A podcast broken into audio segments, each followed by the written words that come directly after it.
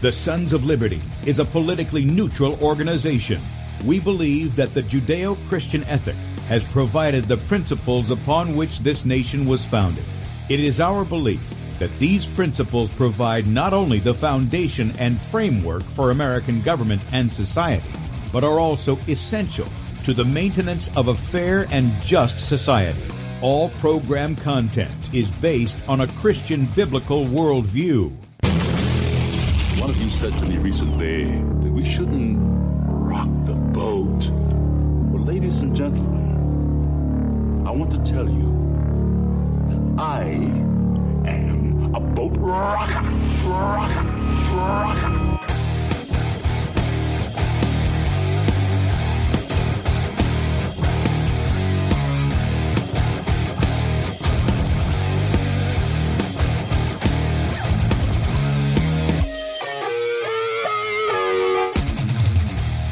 Good day, America. Welcome, Christians, conservatives, constitutionalists, liberals, libertarians, communists, Islamists, LGBTQ, RSTV, WXYZ people, all the boat rockers in the house, and anybody else I may have missed to the Sons of Liberty radio show here on Red State Talk Radio, where we use the Bible and the Constitution not to see who's on the right or the left, but who is on the straight and narrow. I'm your host, Tim Brown, coming to you live from the U.S. occupied state of South Carolina the editor at sons of liberty media.com and for muslim friends i'm the infidel that allah warned you about i hold to the book the bible as the authoritative word of God. Glad that you guys have joined us this morning. If you would like to check us out online, please do so. Sons of Liberty Radio.com and also sons of liberty media.com. In fact, if you're listening by way of the radio and you want to watch the video portion of the radio show, that's right, you can see the face that's made for radio. Head over to sons of liberty media.com and there you're going to see two videos at the top of the page. The one on the left side is an educational video from Bradley. Uh, this was years ago. Um, Dunkerton and uh, the presentation that he had there. So if you want to catch that, you can do so up until three o'clock. Some people have asked, "Where's Bradley?" I know he was having some trouble sleeping. One the other night he didn't sleep at all. I don't think, and so I don't know if he's not feeling good. I don't know if he's still working on the book. Uh, even if he isn't feeling good, he's going to be doing something. So don't worry. If he's there today at three, he's there at there at three. I don't think there's any life endangering things um, that's going on. So don't worry. Um, he'll be around. uh, it'll either be He'll be live at three. There'll be an education video, but he'll he'll be back. I'm, I'm sure uh, that that's the case. But some people have asked for that, so just want to give you a quick update on that. On the right side of the page is where we're at. Click on the play button, blow it up on whatever device you got there. Look for the Rumble icon, bottom right hand corner. Uh, click on that. You'll join us in the chat on Rumble. A lot of friends over there this morning. Great to see you guys. And um, While you're over there, please subscribe to that channel, Sons of Liberty Radio Live, Sons of Liberty Radio Live on Rumble, and then also on BeforeIt'sNews.com. We're streaming live there at the top of that page as well. Appreciate Mike and his team giving us a spot on that site as well.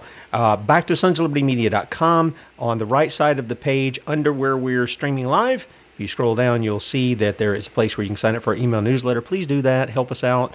Uh, we are being censored, even in the email department. I mean, I got a thing from the other the guy the other day that we send our emails out. Now we've got a company, you know, slapping uh, censorship on it. All of our, our emails are like double authenticated. So I don't I don't know what this issue is about spam and people reporting spam. Maybe they sign up just so they can report that we're spamming. I don't know. Uh, but we got to sort that out. Now we have companies that just take it upon themselves to just stop your emails going through wherever they want to stop them. That this is what we're dealing with. Absolutely ridiculous. Uh, anyway, that's sonsoflibertymedia.com. Also, uh, keep in mind that our store is available. Now, our store doesn't really fund the ministry. It gives you tools to educate you, uh, conversation starters, stuff like that, t-shirts, hats, uh, coffee mugs, all that stuff. And my understanding from Bradley is that most of the time, you know, it's it's a it's a wash or we lose money on that. And that's that's fine because the whole point is not the money, the point is the message, right? That's what we're here to do is to give the message. And we're going to give a message today that's in stark contrast to what people saw at Super Bowl. Now, I I struggled with whether I'm going to even play some of this stuff in a minute, but I said I'm going to go ahead and do it because we're going to address an issue that's happening, at, or this uh, a message that's being presented in the culture. Before I do that, there's the store is available. And I was talking about that. This we're highlighting now. All the profits are pointing to the front. This is Bradley's latest book, ten dollars in the store, and um, yeah, you, you want to check that out. $10 in our store. You can get there from the link off of sonsoflibertymedia.com and also going to the Sons of Liberty. Don't forget the the Sons of Liberty. Liberty.squarespace.com. Uh, it's in there. Also, Soldier of the Cross is still in there, $10 as well. And then we have the bundle pack for Soldier of the Cross, which is the book, a t shirt of your size, and the dog tag, your color, silver or black, starting at $34. So be sure and check those things out, okay? But here's the thing we, we have. Um, so before I get into this, let me just get a couple of things off my chest here. as far as news items, you'll probably see these at, um, you know, we'll, we'll probably reinforce these over at sonsoflibertymedia.com because I've had them up and I wanted to get them. But these are a couple of, uh, of the headlines that I came across yesterday, and then we're going to get into this issue of this Super Bowl ad with the foot washing thing. Okay, uh, I got a history on that. You, you, yeah, I got a history on that.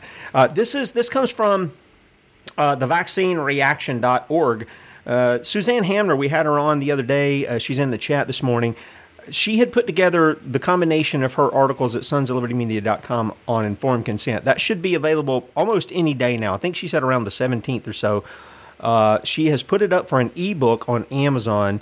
Yeah, I know it's the devil's tool, but you know, we're going to go in the devil's turf. I mean, I, I don't know what people are scared about. What did the people go into in Canaan? Did they go on the devil's turf in Canaan? Yeah, they did. He was running rampant there among the people. In fact, Jesus, uh, the God told them, He said, "I'm driving the people out before you in Canaan because they're doing the things I'm telling you not to do." He was running rampant there. Did they back off and say, "Well, wait a minute, that's the devil's tool. That's the devil's land"? I, I know you said that you were giving us. By the way, see, this is the same mindset. What did Jesus tell us? What what what did he tell? I mean, what were we told? We'll inherit the earth, not a postage stamp piece of land in the Middle East. The the earth. What did the Old Testament say about the Christ? That his inheritance would be what? The heathen, the nations, right? When are we going to get it that our battle is offensive? Our battle is offensive. We're not standing in defense, although that's what the large part of the American church has been doing these days, standing in defense. No, no, no, no. We're offense, folks. The Christian life is that of an offensive battle. It's one against our own sin, and it's about the sin that we see in the world. And so we call it out and we disciple people to come away from sin, to stop sinning. And that's going to be a key when we address this foot washing stuff. Okay? Because that's the message that's left out of there. And it's left out on their website too. I'm going to show you that in just a little bit. But this one is um, this one ties in with what we had Suzanne on, on for. FDA removes informed consent protections from some human clinical trials. I like them apples. But why are they doing that? Why is the FDA doing it? Because they're corrupt. They're lawless to begin with. We never authorized them to be in existence in the first place. So they're lawless at the start. Okay? And because the American people have not demanded that they be completely eliminated because they think they're for their health and safety, don't you? Don't you, Americans? You think government has your best interests at heart, especially the FDA, who's been shown to be just as criminal, crooked, corrupt as they can be. I mean, the heads of the FDA always go to work for the big pharma. Always. That's what they're doing. So, in any case, here it is. They, they, they, they want to remove informed consent protections from the people who are doing the tryouts of this stuff now. Why do you think they want to do that? Well, I can say we probably know that from the documents that were dumped by the FDA concerning the Pfizer trials. They knew it was killing people. They knew it was injuring people. The Mockingbird media won't tell you this. They want to shut people up like me and other people uh, across a number of platforms. They want to shut us up and say, "Oh, you're a bunch of quacks. You're a bunch of kooks. You're you got fake news." Then they get their fake news veterans from CNN to write pieces about how we're fake news, but they that you can trust them. What what is CNN? The least trusted name in news? Yes, it is. They fabricated. Look, how many of you guys remember the story that they had out?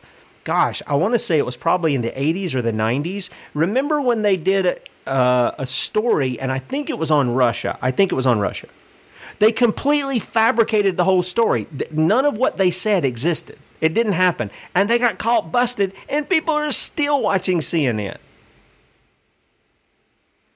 They're still playing it at the airports all over the world. They don't. The people of the world don't care. They love their lies. They love the lies. They love death, and that's what they surround themselves with: is lies and death. And they're more than happy to give it to them. This is another one dealing with. Uh, you know, again, you guys who think that voting is the answer, you can't wait to get into November and vote for Donald Trump, even though you know they stole the election the last time, cheating with voter fraud. Here's a new one Atlantic City ballot stuffer reportedly worked for the feds. Does the FBI have ballot stuffers on the payroll? Huh. Craig Callaway is the guy. Uh, Gateway Pundit had it. He's out of Atlantic City, New Jersey. He uh, recently was indicted for procuring, casting, and tabulating fraudulent ballots. I, I thought the Mockingbird media told us there was no voter fraud going on. I thought there was nothing to worry about about the system. I thought everything was just peachy keen. Apparently not. Apparently not. And not only do you got guys who want their team to win, the feds are paying them to do it. Just, and I'm not surprised with that. They're using our money to do it. They're using our money to destroy us. And we're just letting them do it. We're letting them do it. What in the world? This one right here. Wow. Died suddenly. Liters of blood burst from man's face mid flight. Hmm. I mean, wow. Look at this guy. And you can see the picture. Um, hmm. What do you think? Somebody unleash Ebola or this is the guy, did he take the shots? I mean, I. I don't know. It's absolutely incredible some of the stuff that goes on. Okay, so now to the main thing. the the foot washing stuff. So uh, for those of you who have not seen it, and I know you guys are on the radio, you will not be able to see anything, but maybe you've seen it. I, I don't know. You know, these things kind of go viral. Um, it- it's, it's like all these Super Bowl commercials. They pay ridiculous amounts of money for these things. Uh, it's absolutely incredible. Um, but this one is put out by, and there's a there was there's a website here, hegetsus.com. Okay, and the he is supposed to be the Jesus of the Bible. It's not, but we're, we're going to see some of this stuff as we go through here. Okay, this is the video. Now, you guys on the radio, if you haven't seen it, you're just going to hear music. Okay, they're gonna, they play music, and um, what happens is there's this artist, and she's done all of these pictures, and they're well done pictures. Um, I'll give her credit for where, what she did there. But it's all of these different people washing different people's feet. And so you start out in the home. It looks it looks to me like this guy. Uh, just show you guys. It looks to me like this guy's probably like a son to a father. Maybe he's been a, a prodigal son and he's coming home and now he's washing dad's feet, right? And then you'll see there's a, a lady outside an abortion clinic getting her feet washed. Um, there's a lady, there's somebody else that probably looks like they're part of the LGBTQ. They got like red hair. I'm just saying that's what it looks like. I'm not saying it's what it is, but that's just my perception of it. Uh, they're getting their feet washed, and then you've got a fireman washing somebody's feet, and somebody else washing somebody's foot, and stuff like that. And I'll get to the gist of where this comes from and why why it's really problematic on the surface. Most of you can probably figure it out. It's pretty basic, but here here it is. This is with the music and. Um, So we've got a policeman washing a gang member, and then we got this one going on here. I, again, I don't know if that's what that is. Here's a guy washing an Indian's foot. Uh, here's the, the one where the lady's washing the girl at the abortion clinic. Here's a mom who's probably an alcoholic, and her daughter's doing it. Uh, you got a man doing this for what looks like a maybe an illegal alien coming across or something. Then the bus. We've got a somebody washing a Muslim woman's feet. Then we got uh, you know people protesters watching each other's feet. A black and a white man just sticking their feet in the tub together. then we got another guy washing. Ooh, that's really loud. Sorry about that, guys. I don't know why they have to like crank that noise up. I mean, I've got the volume turned all the way down. So he Jesus didn't hate. Jesus didn't hate. What what is, let me let me go back through here. Uh, and just back that up a little bit. Uh, I didn't have it backed up enough. All right. so let me um, let me get this going. And I just want to back up to what he says. Um, and I want to. Let's see if we can go here. All right. So here's the thing Jesus didn't teach hate. This is how it ends for you guys on the radio. Jesus didn't teach hate, he washed feet. He gets us, all of us. Jesus, he gets us.com, and then they have their their little thing on there. Okay, so understand what the message is. the message is an all inclusive message. That's what it is. The gospel message is exclusive, it is for those who believe, it is for those who repent, it is for those who see the Savior from sin and embrace Him and follow Him. And I'm going to show you that from the scripture, okay? But this foot washing concept is not something new. Um, obviously, in the Old, uh, excuse me, in the New Testament, we read about foot washing. We're going to read a particular passage here uh, about Jesus doing foot washing. But what was foot washing? What was the purpose of it? Well, the purpose of foot washing, we don't have that today in our culture, and in most of the cultures, you see these these pictures of these people. In fact, it would be very awkward to have your foot feet washed in this culture. And I'm talking about the American culture. Wherever you're at, you probably have the same thing. Okay, it's it's it's weird to have somebody wash your feet. Why? Because you don't need it.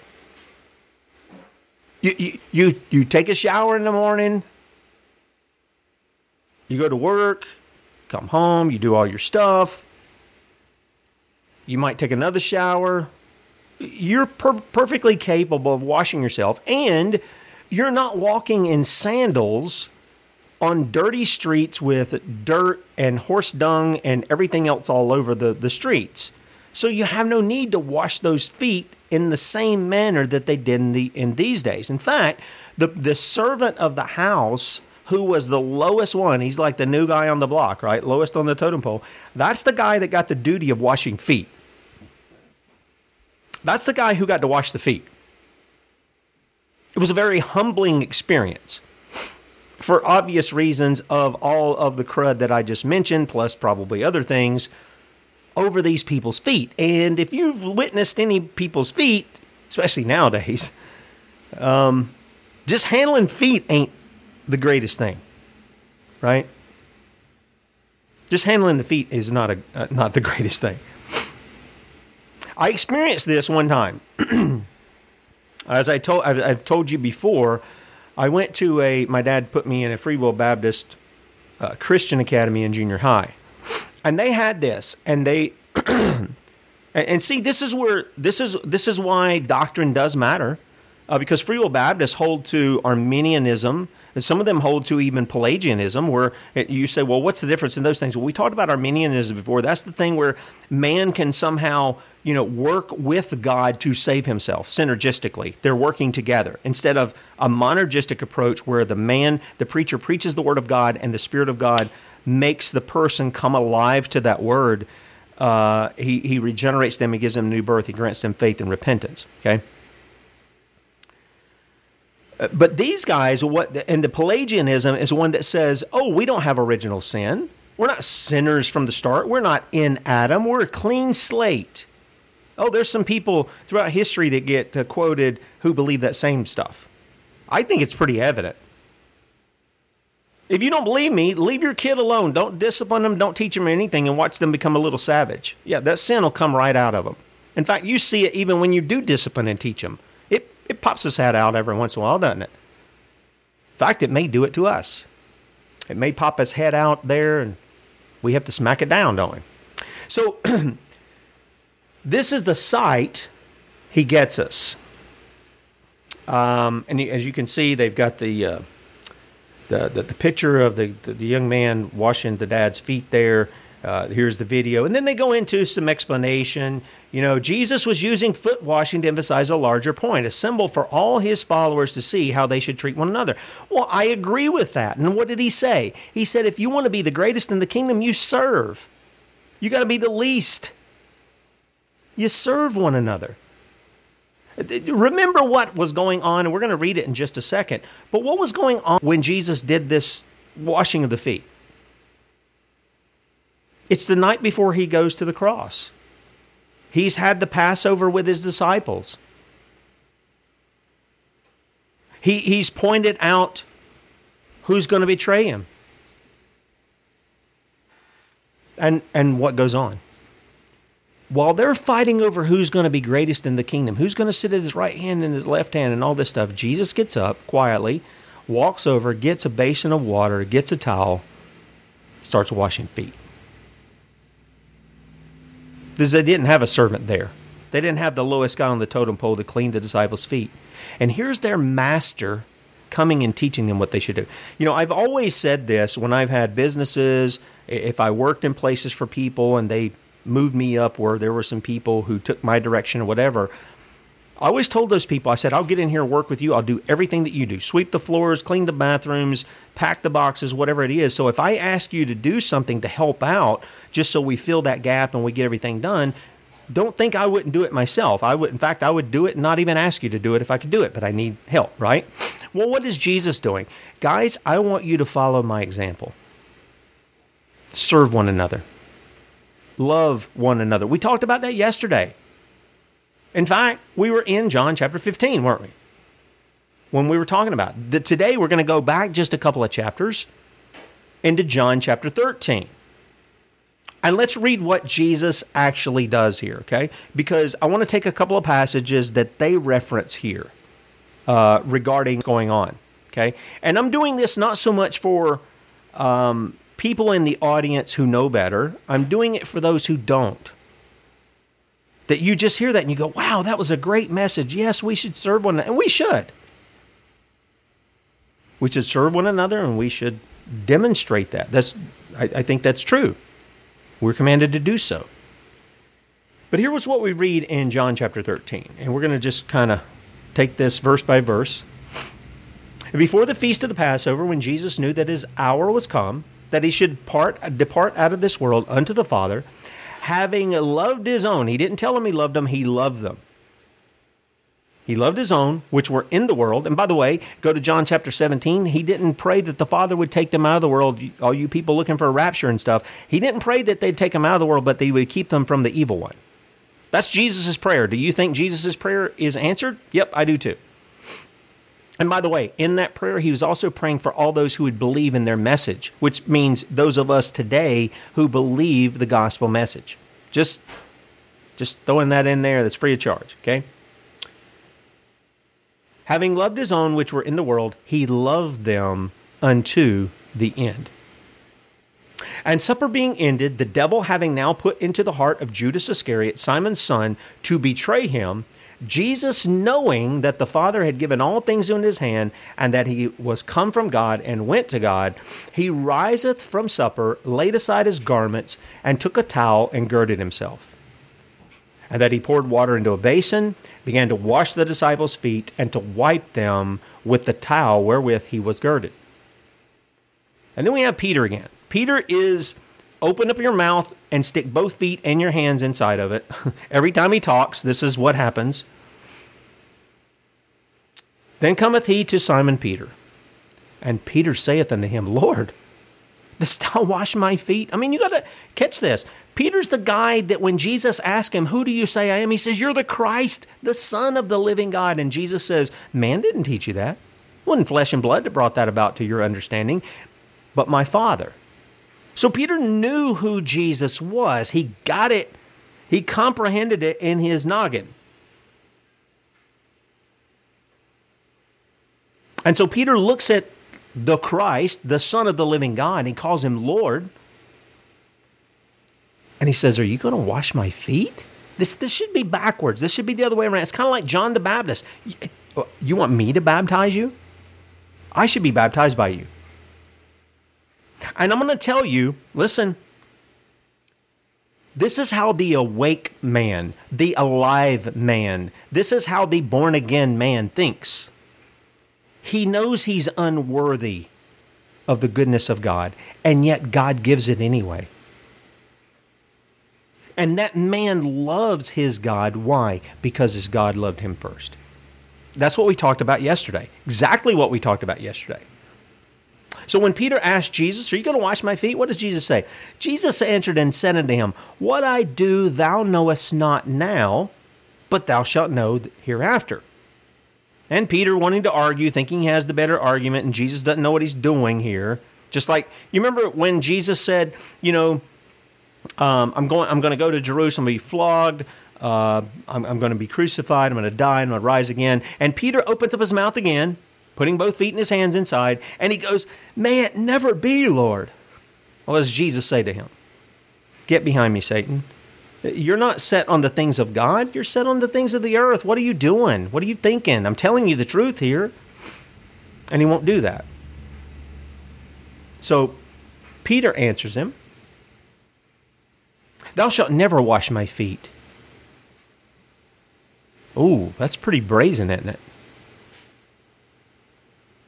Uh, uh, here is your master going to wash your feet. You should know he's going to teach you a lesson out of it because that's what he does with everything he does. Parables, miracles, he uses them as a springboard to teach a lesson. Thou shalt never wash my feet. Never say never, Peter. And listen to what Jesus says. He didn't say, Jesus, uh, Peter, you misunderstand. No, no, no. He says, If I wash thee not, thou hast no part with me. You're not one of mine. You're not one of mine. And Simon gets it, or sort of. He saith unto him, Lord, not my feet only, but also my hands. Would you just pour the bucket of water, the basin of water over my head and give me a shower and a bath? That's what he's saying.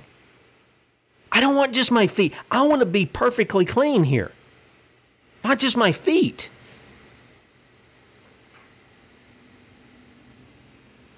Here's what Jesus said. And, and I think this applies to, to those of us who are believers now. He says, he that is washed needeth not save to wash his feet, but is clean in every whit. And ye are clean, but not all. For he knew who should betray him, therefore said he, Ye are not all cleaned. And who's he talking about? He's talking about Judas, right? Because Judas is dirty. In fact, he's going to be even more dirty because the Bible says that after this, Satan entered into him and he went and did the deed that he did, which was betraying the Son of God. And so, after he had washed their feet and had taken his garments and was set down again, he said unto them, Know ye what I have done to you? Now, this is, this is pretty important, okay? Listen to what he says. He doesn't say, you know, the way this is portrayed, nor the way this was portrayed to me as a young man in junior high school at a Free Will Baptist church. And by the way, they considered this, they so distorted this text, it was like uh, a Roman Catholic um, expounding on Matthew 16, where he talks about the rock and building his church, and well, Peter was the first pope, and they kind of pull that whole thing out there and do it. Or they go to the last table and they say, this bread is my body, and they think the bread actually turns into a body. Uh, and this is, you know, some of the ideas of cannibalism is what it is. And the, the cup, the wine, is transformed into uh, wine, and they'll say, Jesus said the, the wine is his blood. It is his blood. I mean, they don't understand the metaphors that are being put forth there. And so they go into what we what they refer to as transubstantiation, and that is when you take the bread and when you take the wine, once it enters the body, it literally turns into this stuff, flesh and blood. It literally turns into that. Of course, this is where we get the term hocus pocus, um, the transformation of these things, and we don't believe that. I don't think the Bible teaches that. Jesus certainly didn't say, "Hey, this bread's turning into my body." Hey, this cup is turning into my blood. That's not what he said.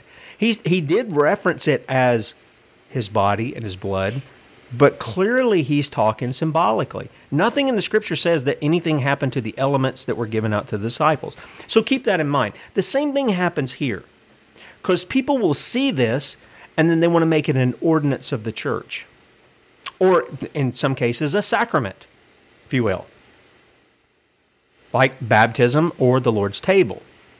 And of course, we've seen where the Roman Catholic Church has thrown, I think they've thrown in marriage there. I could be wrong about that, but I'm pretty sure that was the case. Marriage as an as a sacrament, as an ordinance of the church. So here's what he says, and pay close attention to what Jesus says about this, because we're going to bring this up in other passages uh, that we're going to look at this morning.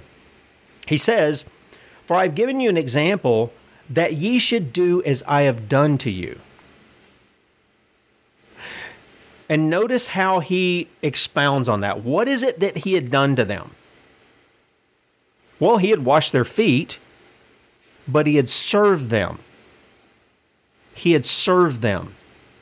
Remember, Jesus didn't come to be served, but to serve. Okay? So he says this Verily, verily, I say unto you, or truly, truly, I say unto you, the servant is not greater than his Lord, neither he that is sent greater than he that sent him. So he says, guys, you're not greater than me, and you're not greater than my Father. And then he says, If ye know these things, happy are ye if ye do them.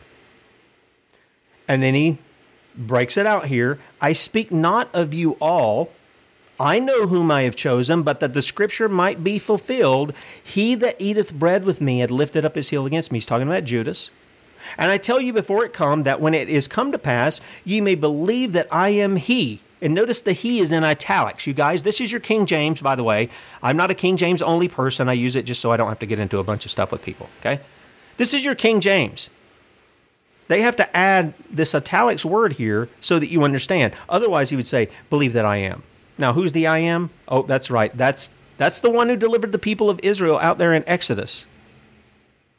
The one who who told uh, Moses, "Tell them that the uh, that I am, that I am sent sent you. I'm the self-existing one. I am the living and true God. Yahweh. That's who I am. I am the I am. Not I was, will be, but I am. I'm always I am. Self-existing. He doesn't need us, he doesn't need the creation to exist. He that receiveth whomsoever I send receiveth me, and he that receiveth me receive, uh, receiveth me receiveth him that sent me. And he goes on to some other things. So you get the idea of what's going on here. Jesus is teaching a lesson in the midst, and I, I could have backed up a little bit, in the midst of his disciples squabbling about who was going to get to sit on his right hand, his left hand, who was going to be greatest in the kingdom, and all this kind of stuff. Jesus gets up and he becomes the, the king of the kingdom, becomes the lowest servant in the kingdom for these bickering men. Imagine the irony here. The King of glory, the ruler of the nations, puts on flesh, comes and lives among men, and he's got a handful of bozos like us. Okay, let's just call it for what it is.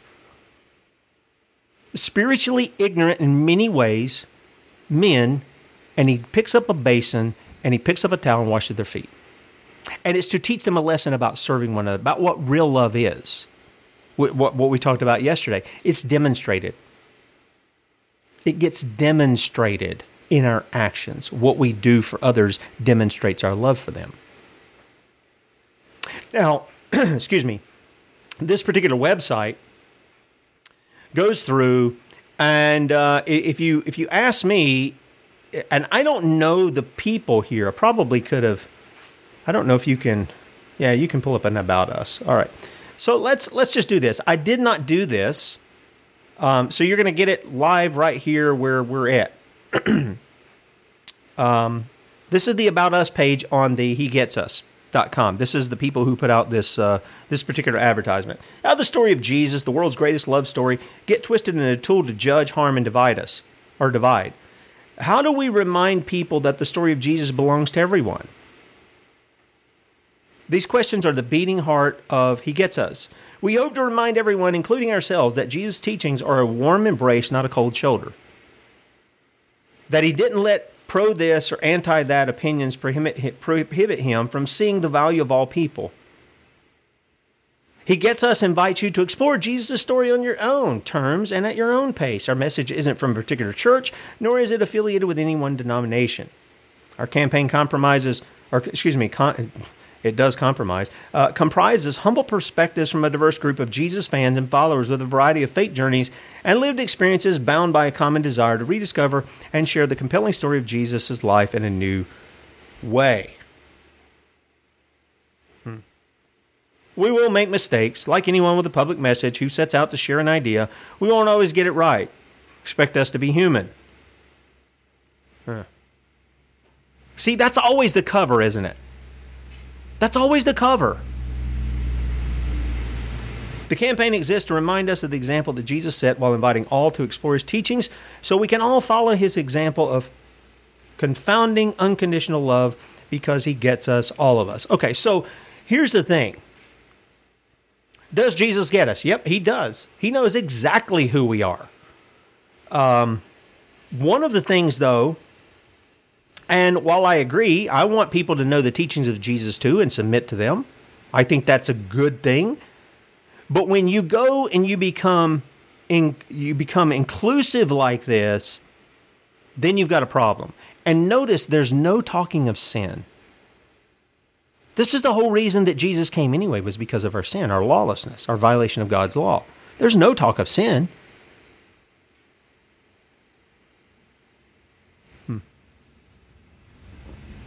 No talk at all of that.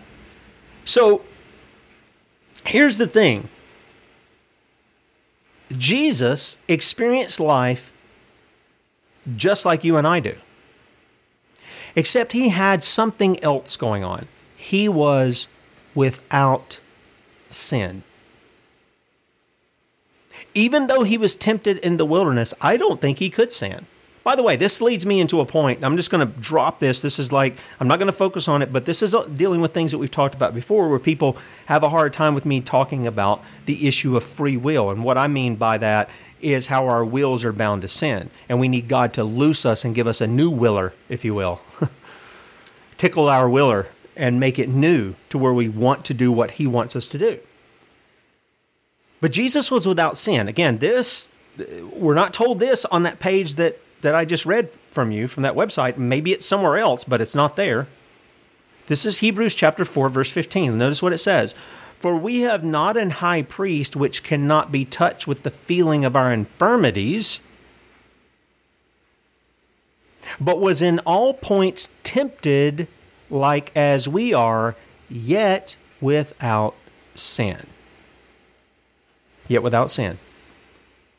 Was Jesus probably tempted to steal something? Yeah. Was Jesus tempted to be to to, to uh, bow down and be an idolater? Yep. Was he probably tempted with adultery? Yep, he was probably tempted with that. Was he tempted to to um, you know dishonor God in a lot of ways from the first table of the law? Yeah, he was probably tempted in all those areas, and yet he didn't submit to that temptation. That's what makes him unique and different from the rest of us. He, that's why he's called the second Adam. What did the first Adam do? He was, he was created in righteousness and holiness and placed in the garden and was without sin. And God told him there was only one law. You can pretty much eat whatever you want in this place except for that tree over there. That was one law. You can't eat from that one. What did he do? Followed his wife, wife right into that, and the rest is history. We're all the remnant of Adam. We are all in him, and as a result of that, we are condemned to death. Thus, the need for the Christ. Not to wash our feet, but to wash and cleanse us in his own blood, because his blood is the only thing that's going to take away our sin. Okay? All right. Another passage they make mention of in this text is out of Matthew 23. So let's look and see what what they're referencing here. It says, verse 11, But he that is greatest among you shall be your servant, and whosoever shall exalt himself shall be abased, and he that shall humble himself shall be exalted. Now that's the passage they quote. And I'll just I'm just going to take you back here. Um, I don't know how I lost my page. I think I'm. Ugh, that's not it. All right, let's go back up here. Maybe I grabbed it somewhere else. What in the world? Okay. okay, let me scroll to the bottom. I'll just show you. Uh, they got the pictures. These are the passages that they're referencing. Now, I was already going to go to John 13 because that's where the foot, foot washing happens. But I said, okay, let's see what they're doing here. Now, you guys know that we're sticklers for context. So let's look at the context of these two verses, okay, that they quote. Because this comes, we've been through Matthew 23 how many times, class? A lot, right? And why do we do that? Because we've had to set up the context from Matthew 24, which everybody tells us is going on right now, which is not. It's not. It's clear it's going it was going on in the first century. Absolutely clear because the context bears it out. So what's the context of this? Well, the context of this is Jesus in the in the temple going off on the Pharisees. That's the context. Going off on the Pharisees. Now remember what the Pharisees are. The Pharisees are the guys who think they're right with God. They're the ones praying in the temple, Oh Lord, aren't you glad I'm not like all these other sinners? Aren't you glad that I'm just such a great guy? I'm a lovable guy. I've got my big phylactery on my forehead and one on my hand, and um, and and I've got all my my garb, my religious garb on. I'm sorry, I walked by that guy, that Samaritan guy who was, or that Jewish guy who was beaten and everything. I mean, but I had to get here and serve you. And if I'd have touched him, then I'd have probably had to go through some kind of ceremony to get clean. And, and I'm sorry about that, but, but I'm really a good guy, Lord. These are the guys he's, he's addressing. So, what is the importance of this context? Well, it's very important when you understand that these guys don't even mention that when they reference the passage. Okay? So, here's what it says. Let's just go here um, let's start at verse 10, just right before it. Actually, uh, let's just let's start here. Okay, let's just start back at the first. That way we get the full context. And Jesus spake to the multitude and to the disciples, saying, The scribes and the Pharisees sit in Moses' seat. All therefore whatsoever they bid you observe, that observe and do. So he he's saying they're in the position of authority in Moses' seat. And if they tell you to do something, go ahead and do it. It's okay. And clearly, that would be if it's not against the law of God. But if they're going to say, hey, don't walk this far on this, just don't do it. You know, don't make an issue of it. But do not ye after their works. This isn't key. Listen to what he says. For they say and do not. For they say and do not. And we see this all over the scripture. John, James chapter 2 is a perfect example of that. You you hear what a man says. He says he has faith, but then you look for his you look for the the evidence of that faith in his deeds, and what do you find? Nothing. And then you look to the man whose deeds are demonstrating, and he professes that faith. You know that it's a genuine, real, living faith. It's a saving faith. So he says, These Pharisees, they say and do not. For they bind heavy burdens and grievous to be borne, and lay them on men's shoulders, but they themselves will not move them with one of their fingers. But all their works they do for to be seen of men.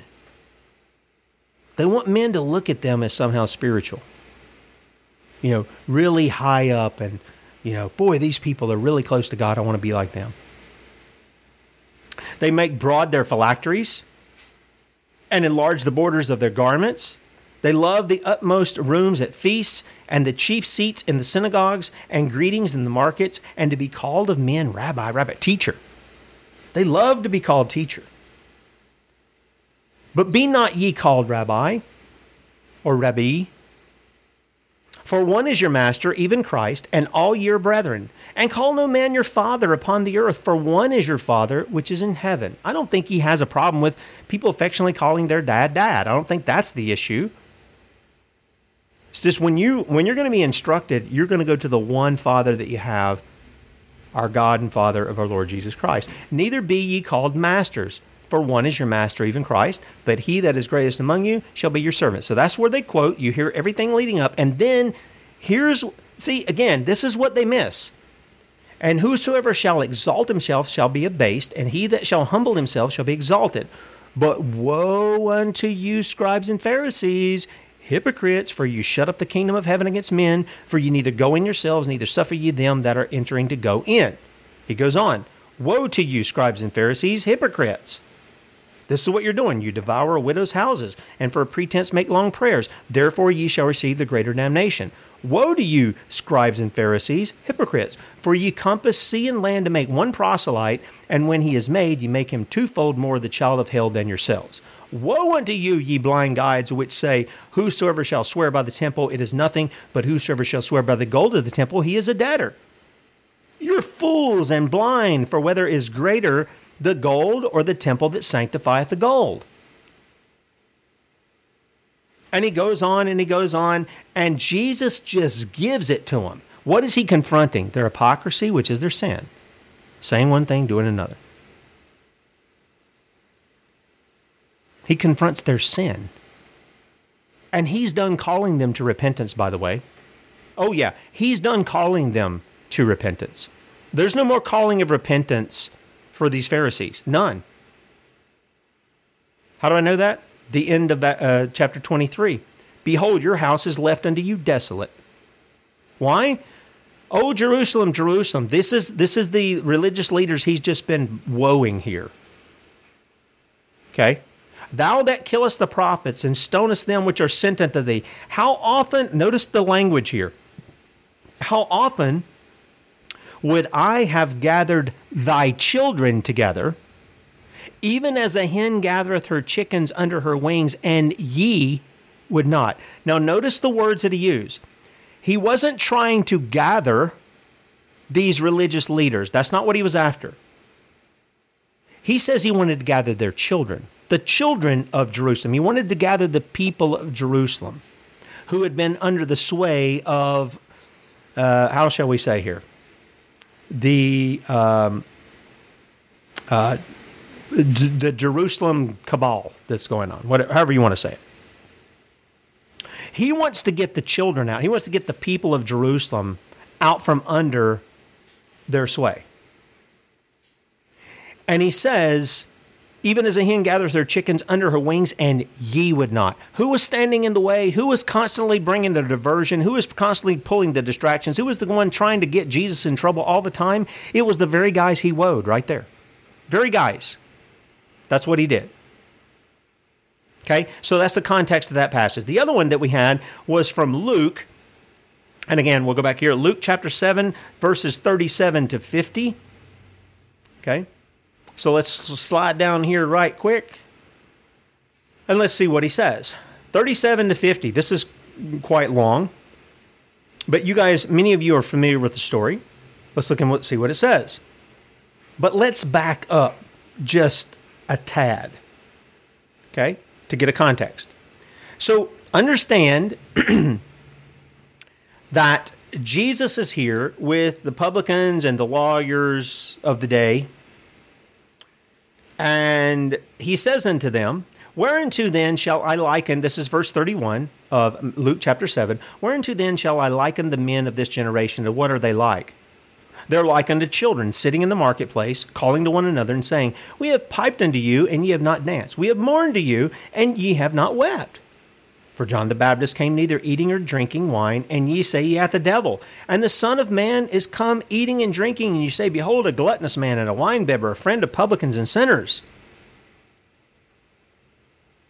And then he says this But wisdom is justified of all her children. Is he talking about salvation when he used the word justified? No, but I know a lot of people out there, as soon as you say justified, they go, Oh, you're talking about works? We're not justified by works. No, we're not. But what he's talking about is wisdom being justified. In other words, when wisdom is put into action, when it's put, as the old preacher said, into that shoe leather, it become it justifies itself by demonstrating that it is wise. And he says it's justified of all our children what that what that wisdom is poured into and how it's brought out in others is justified that the person who gave it was wise. and that it was wise counsel that was being embraced and being performed. And so he says this, and one of the Pharisees desired him that he would eat with him.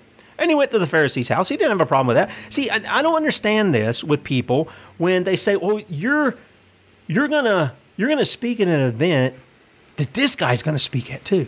Yeah, okay. So, is that going to change my message? It didn't for Jesus. He went he went to the Pharisee's house. He obviously was hanging out with gluttons and wine bibbers. He was hanging out with some of those guys to give them the message. We know he went to Zacchaeus' house, the publican. We saw the salvation of the Lord there. Why? What? Because Zacchaeus did exactly what the law demanded. He realized that he was a thief and he wanted to make it right. And he says, I'm going to pay him back four times what I took from him. I don't know how. He must have been making out like a fat cat. But nevertheless, Jesus turns and he goes, Today salvation's come to this house. So what do we read here? He went to the Pharisee's house, sat down to meat.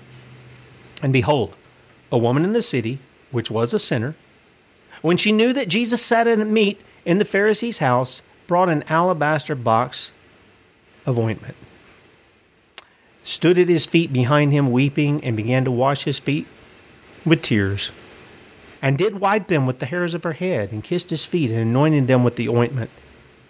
And when the Pharisee which had bidden him saw it, he spake within himself, saying, This man, if he were a prophet, would have known who and what manner of woman this is that toucheth him, for she is a sinner.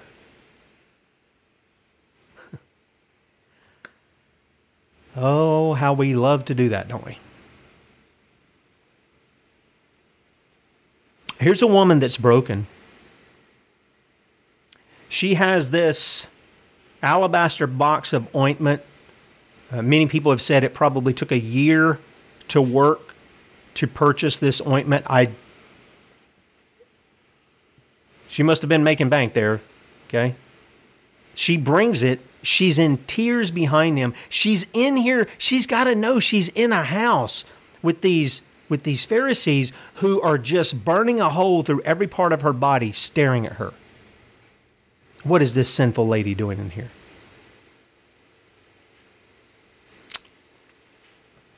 She's a sinner. Don't doesn't he know what kind of guy he is?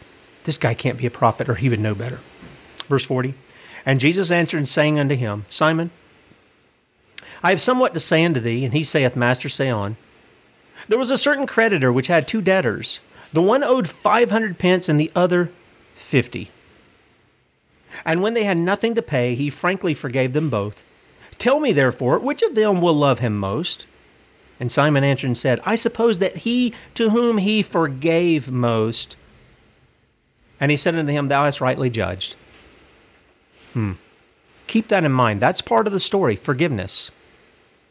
In the washing the feet thing, there's no forgiveness because there's no talk of sin. The very thing that keeps us from doing this service out of love. And he turned to the woman and said unto Simon, Seest thou this woman? I entered thine house. Thou gavest me no water for my feet, but she hath washed my feet with tears, and wiped them with the hairs of her head. Thou gavest me no kiss, but this woman since the time I came in hath not ceased to kiss my feet. My head, I mean, here's the guys who are supposed to be his buddies and his friend. They didn't wash his feet.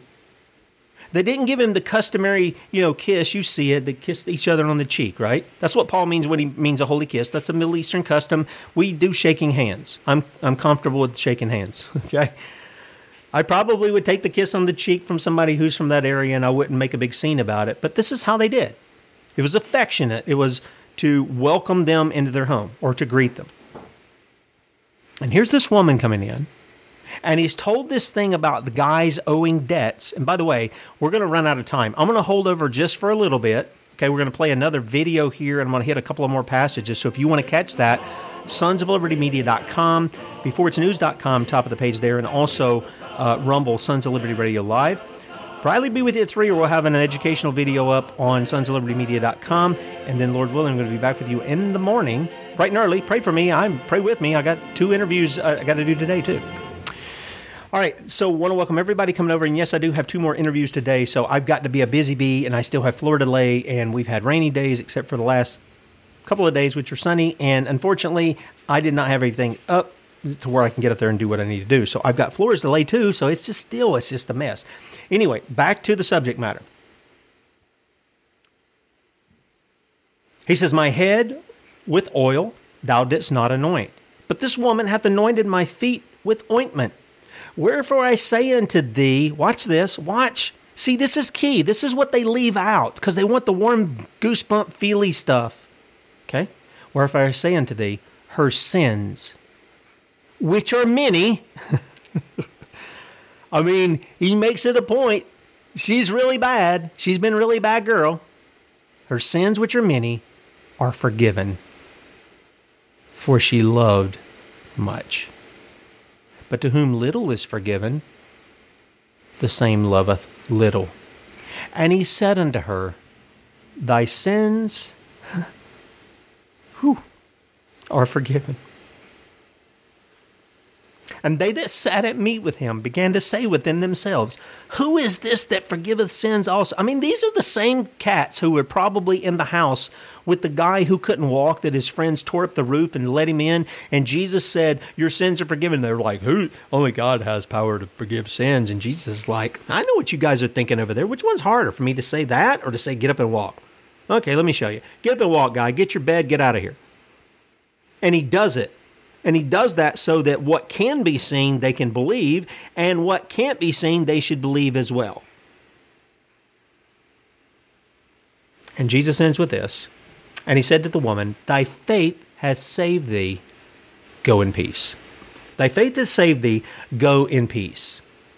Now, again, what did we see in this video? This is being put out to the whole world in, in, in a Super Bowl. I'm sure they're probably running the ad. They paid a lot of money. They might as well run it um, a bunch of times after that too.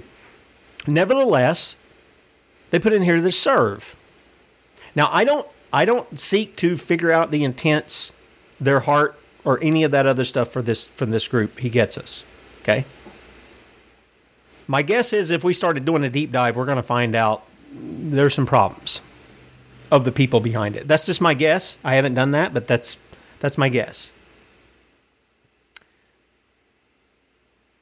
The thing they leave out is the gospel. The gospel message is not serve, it's not. The gospel message is to call people to repentance from their sin, faith in our Lord Jesus Christ, and to follow after him and to obey all that he commanded.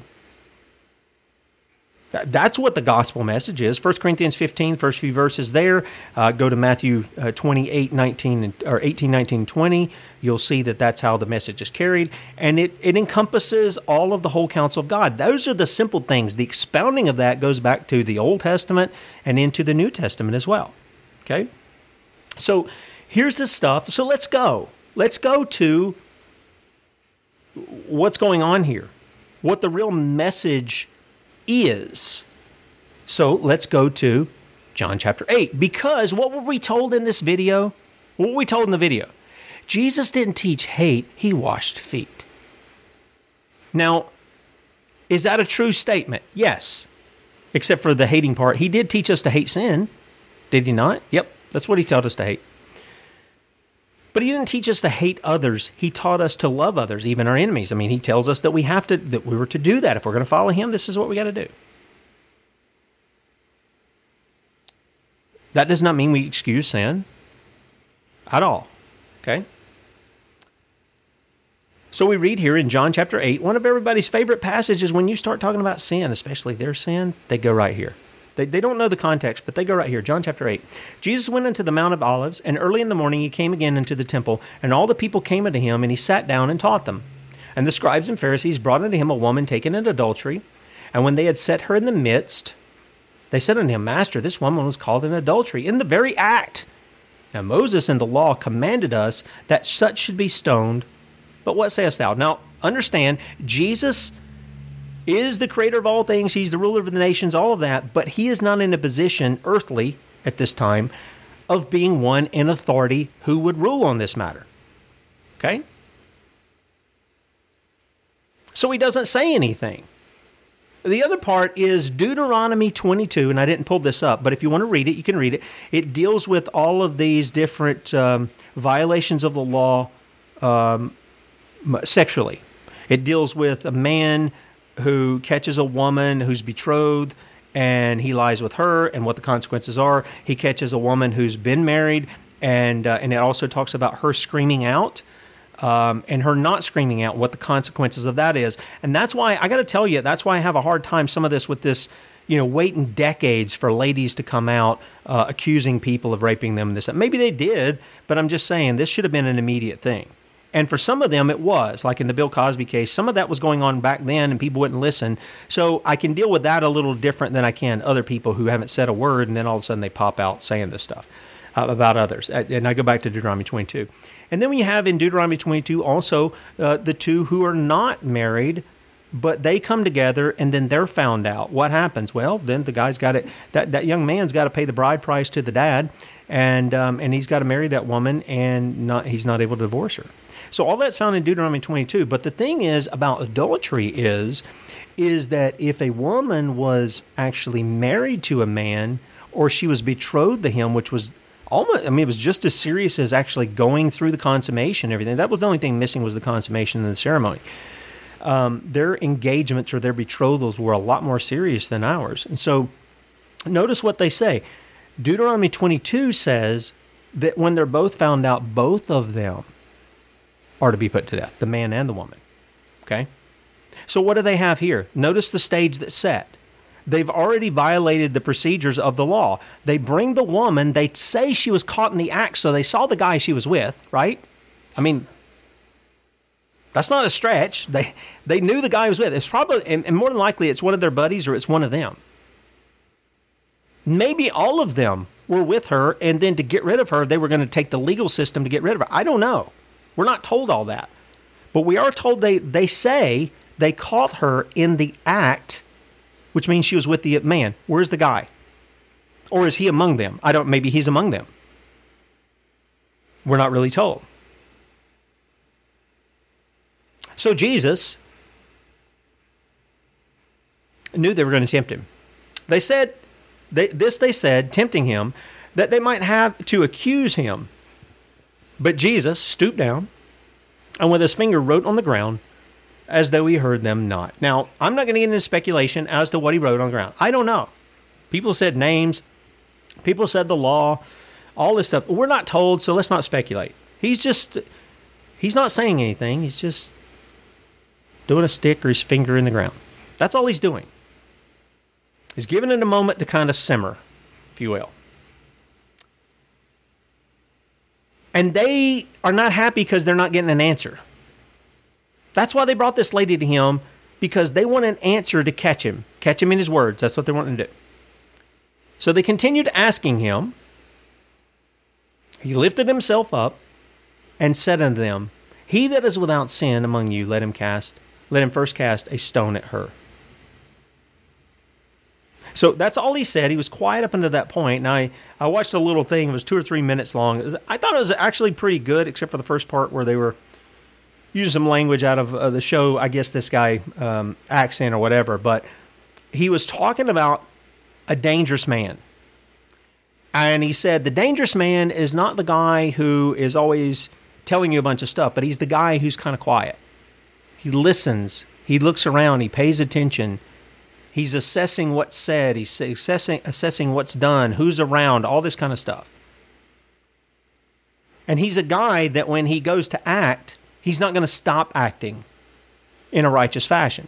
And I, I, think that's exactly right. And Jesus is doing this. He's quiet, he's making them sweat it out a little bit. And then he goes, He that's without sin among you, not who who didn't wash somebody's feet, he who didn't uncover the latest conspiracy theory, he who, name your thing there, he who's without sin among you, let him first cast a stone at her. You want to carry out the law? You do it lawfully you do it lawfully. Did the Bible call for a death penalty? Yep. Called for it for the man and the woman. These guys weren't keeping the law. That's their problem.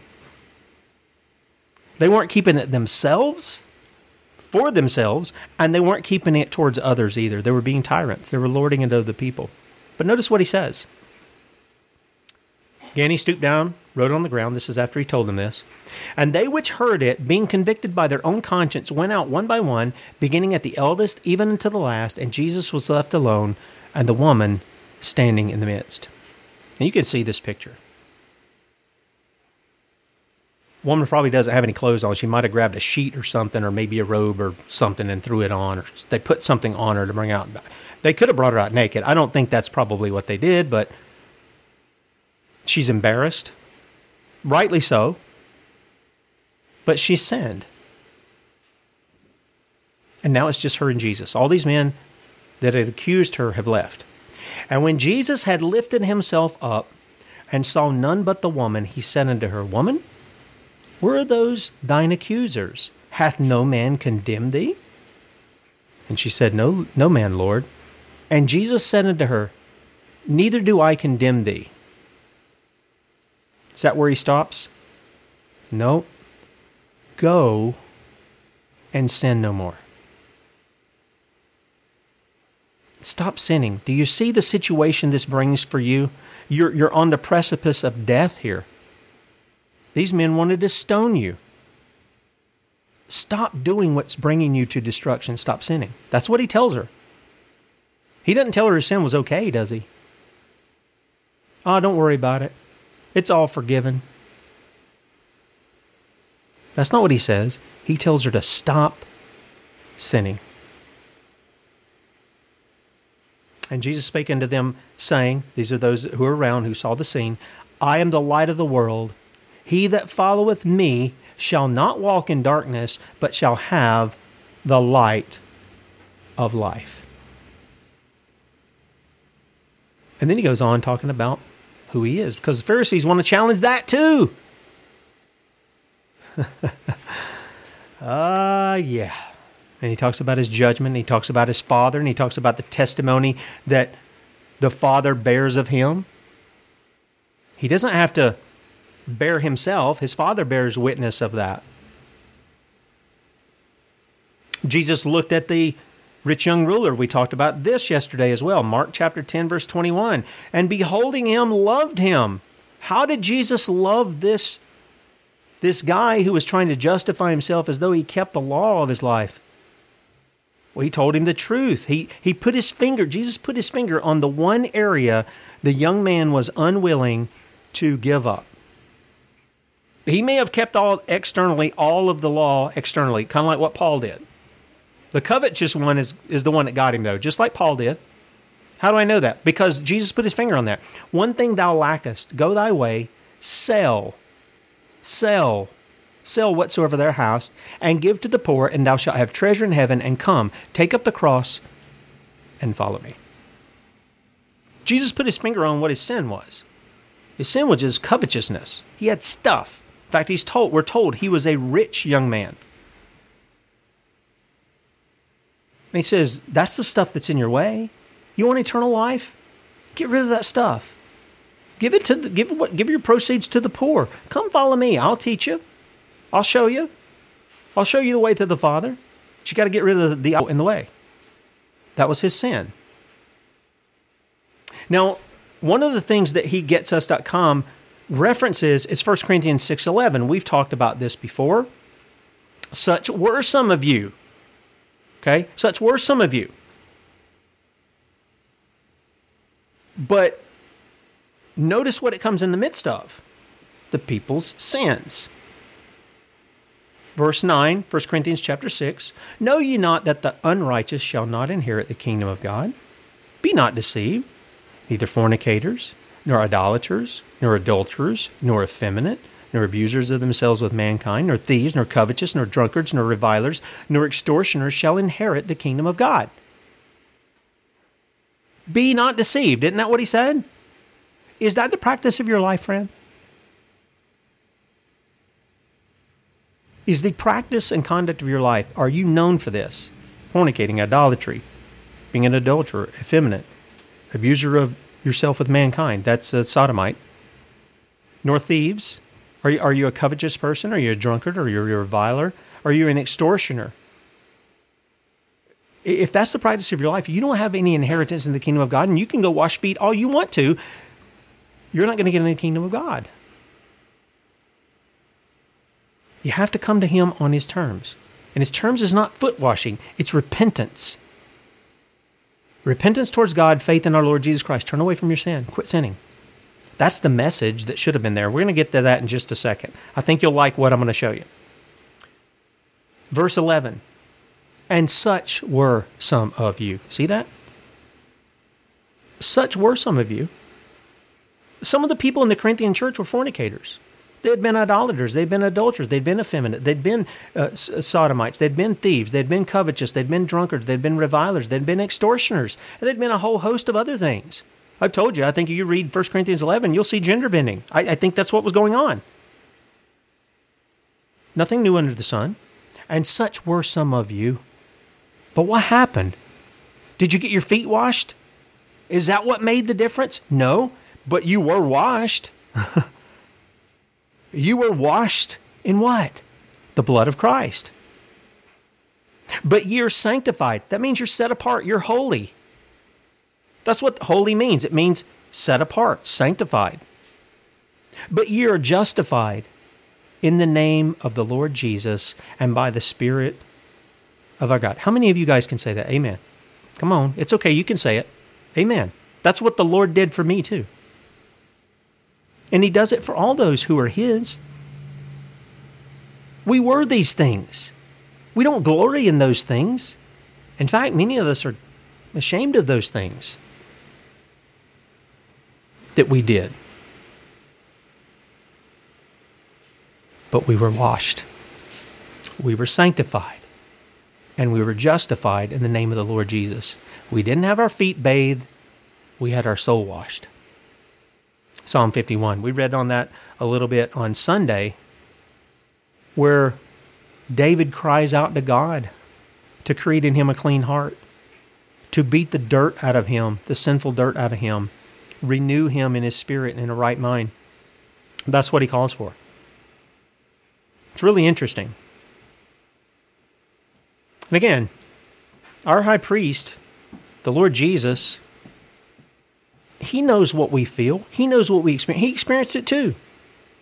Experienced all the temptations to the max, just like we. And yet, he's without sin. He is without sin. Uh, do you see the theme here that's different than that which we watched on the foot washing video? Even what you'll read in here because the idea when they when they talk about when he says love your neighbor right? It's almost like what they're doing and jesus didn't teach hate and, and there's some true things that they say in here okay? But they're leaving out important things about sin. At least that's what i see. I read through this. I don't see any of it. They have a lot of good things to say. Not saying they don't but when you leave out the centrality of the Savior, of why he came, you're missing the point.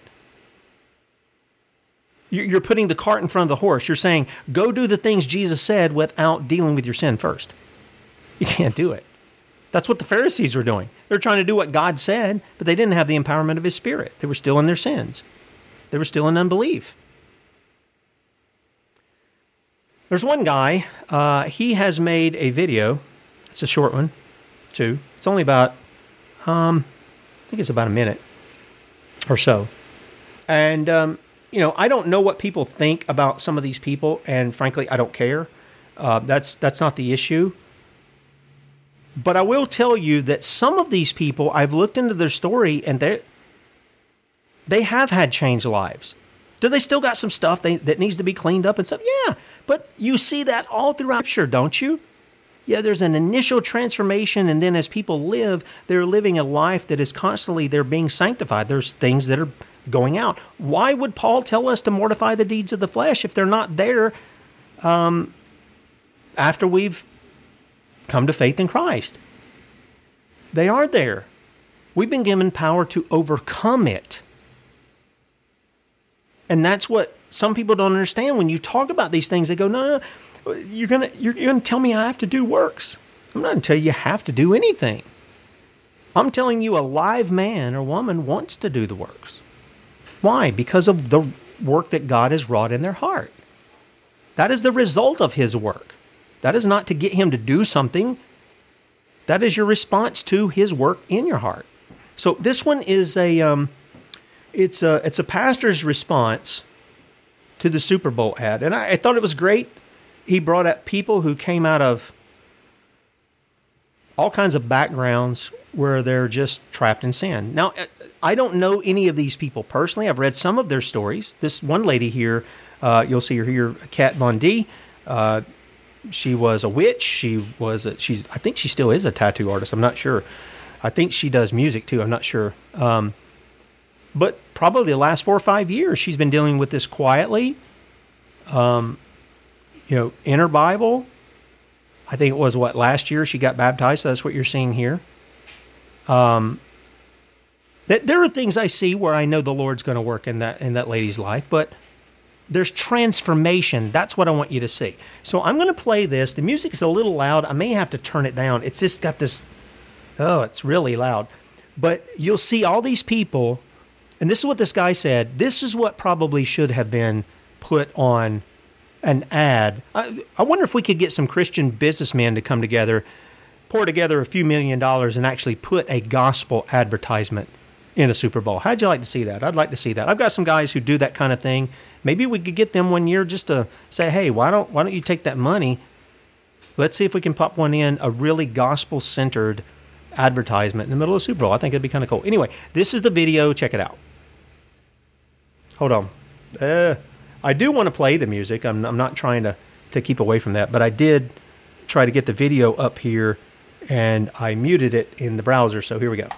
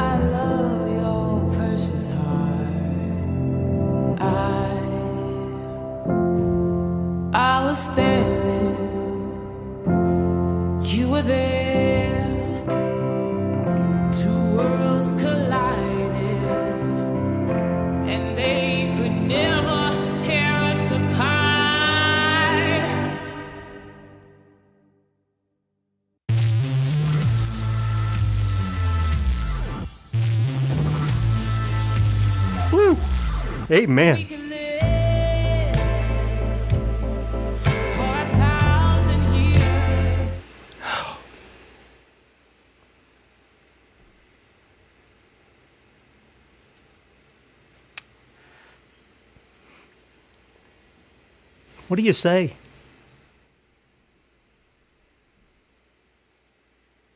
What do you say to transform lives by the power of the gospel? That foolish thing that preachers do, that people mock them for, and they laugh at them and they point fingers, and then you see people like you just saw bound up in all kinds of the slavery of sin and Jesus loosed the shackles, sets them free, and they demonstrate it in their lives. That's that's the Jesus, that's the real Jesus I know. That's the real Jesus I know. Is that the Jesus you know? Or is he the one that wants you washing feet?